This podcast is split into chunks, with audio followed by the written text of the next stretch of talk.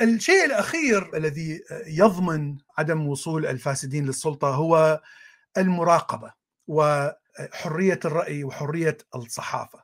إذا كان هناك مراقبة على أي شخص سواء كان فاسد أو جيد، الفاسد سوف يكون حذر جدا عندما يكذب أو عندما يسرق. إذا كانت المراقبة أكبر قد لا يستطيع أن يسرق. الجيد سوف يستعمل هذه المراقبة حتى يثبت أنه إنسان شريف. المراقبة للسلطة ليس للناس ليست مراقبة للموظف البسيط لكن مراقبه للمدير وللرئيس وللوزير مهمة جدا جدا في منع الفساد. السماح بحرية الرأي المطلقة، حرية الصحافة المطلقة أيضا تمنع ولو بنسبة حتى لو كانت نسبة كبيرة تمنع الفساد أن يستمر. إذا أنت كنت من المعارضة ويعني خصمك هو الذي فاز فأنت ستعمل على فضح هذا الخصم وفضح حكومته.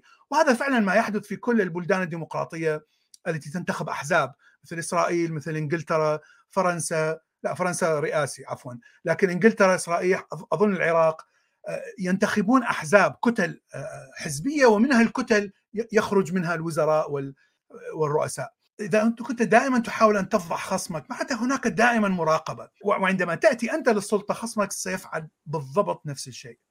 اذا عمليات الفساد سوف تحدث. أنا لا أقول أنها لن تحدث لكن الفساد سينكشف. وانكشاف الفساد سيكون عليه تأثير قوي جدا على المستقبل السياسي لهذا الشخص أو لهذا الحزب.